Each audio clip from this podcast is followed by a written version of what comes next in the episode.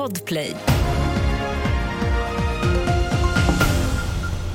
Vapenvilan mellan Israel och Hamas väntas att träda i kraft imorgon. Ungern tar inte upp svenska NATO-ansökan nästa vecka.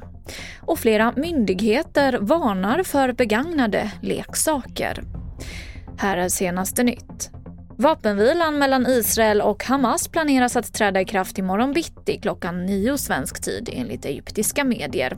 Samtidigt kommer uppgifter om att en hemlig grupp ledd av CIA och den israeliska underrättelsetjänsten Mossad uppges ha arbetat sedan krigets start för att nå fram till uppgörelsen där 50 ur gisslan även ska släppas från Gaza.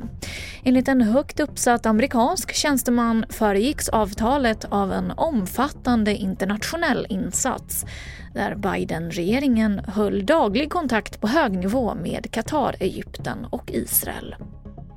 Rättegången mot en anställd vid Attunda tingsrätt som misstänks för att ha läckt hemlig information till gängkriminella har nu inletts. Kvinnan som tidigare nekat till brottsmisstankarna står åtalad för dataintrång och brott mot tystnadsplikten. Och så här sa vår kriminalreporter Therese Cedergren tidigare idag. Det som har framkommit hittills är ju att åklagaren har lagt fram bevisningen här som består av bland annat spaningsfilmer från polisen där man ser hur de kriminella i det kriminella, kriminella nätverket Turebergsnätverket utanför Stockholm tar emot information från den här kvinnan och man kan också se samtidigt hur hon skickar material, hemlig information från sin, eh, sin dator på arbetsplatsen. Det ungerska parlamentet kommer inte att ta ställning till den svenska NATO-ansökan under nästa veckas sammanträde. Det säger Agnes Vadaj som är ledamot och medlem i försvarsutskottet i Ungern till vår utsända på plats i landet. Fönstret för Sverige att bli medlem i Nato vid utrikesministermötet i Bryssel i slutet av månaden blir allt mindre i och med att både Ungern och Turkiet dröjer med sina ratificeringar. Flera myndigheter varnar för äldre leksaker som kan vara farliga för barn som sådana med starka magneter eller skadliga ämnen i mjukplast. Frida Ramström som är inspektör på Kemikalieverket säger vad man bör tänka på.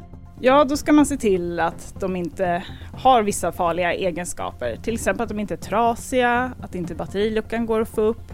Man kan också undvika vissa mjuka plastleksaker. Mer nyheter på tv4.se. Jag heter Emily Olsson.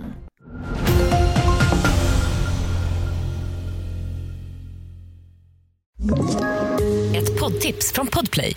I podden Något Kaiko garanterar östgötarna Brutti och jag, Davva, dig en stor dos skratt.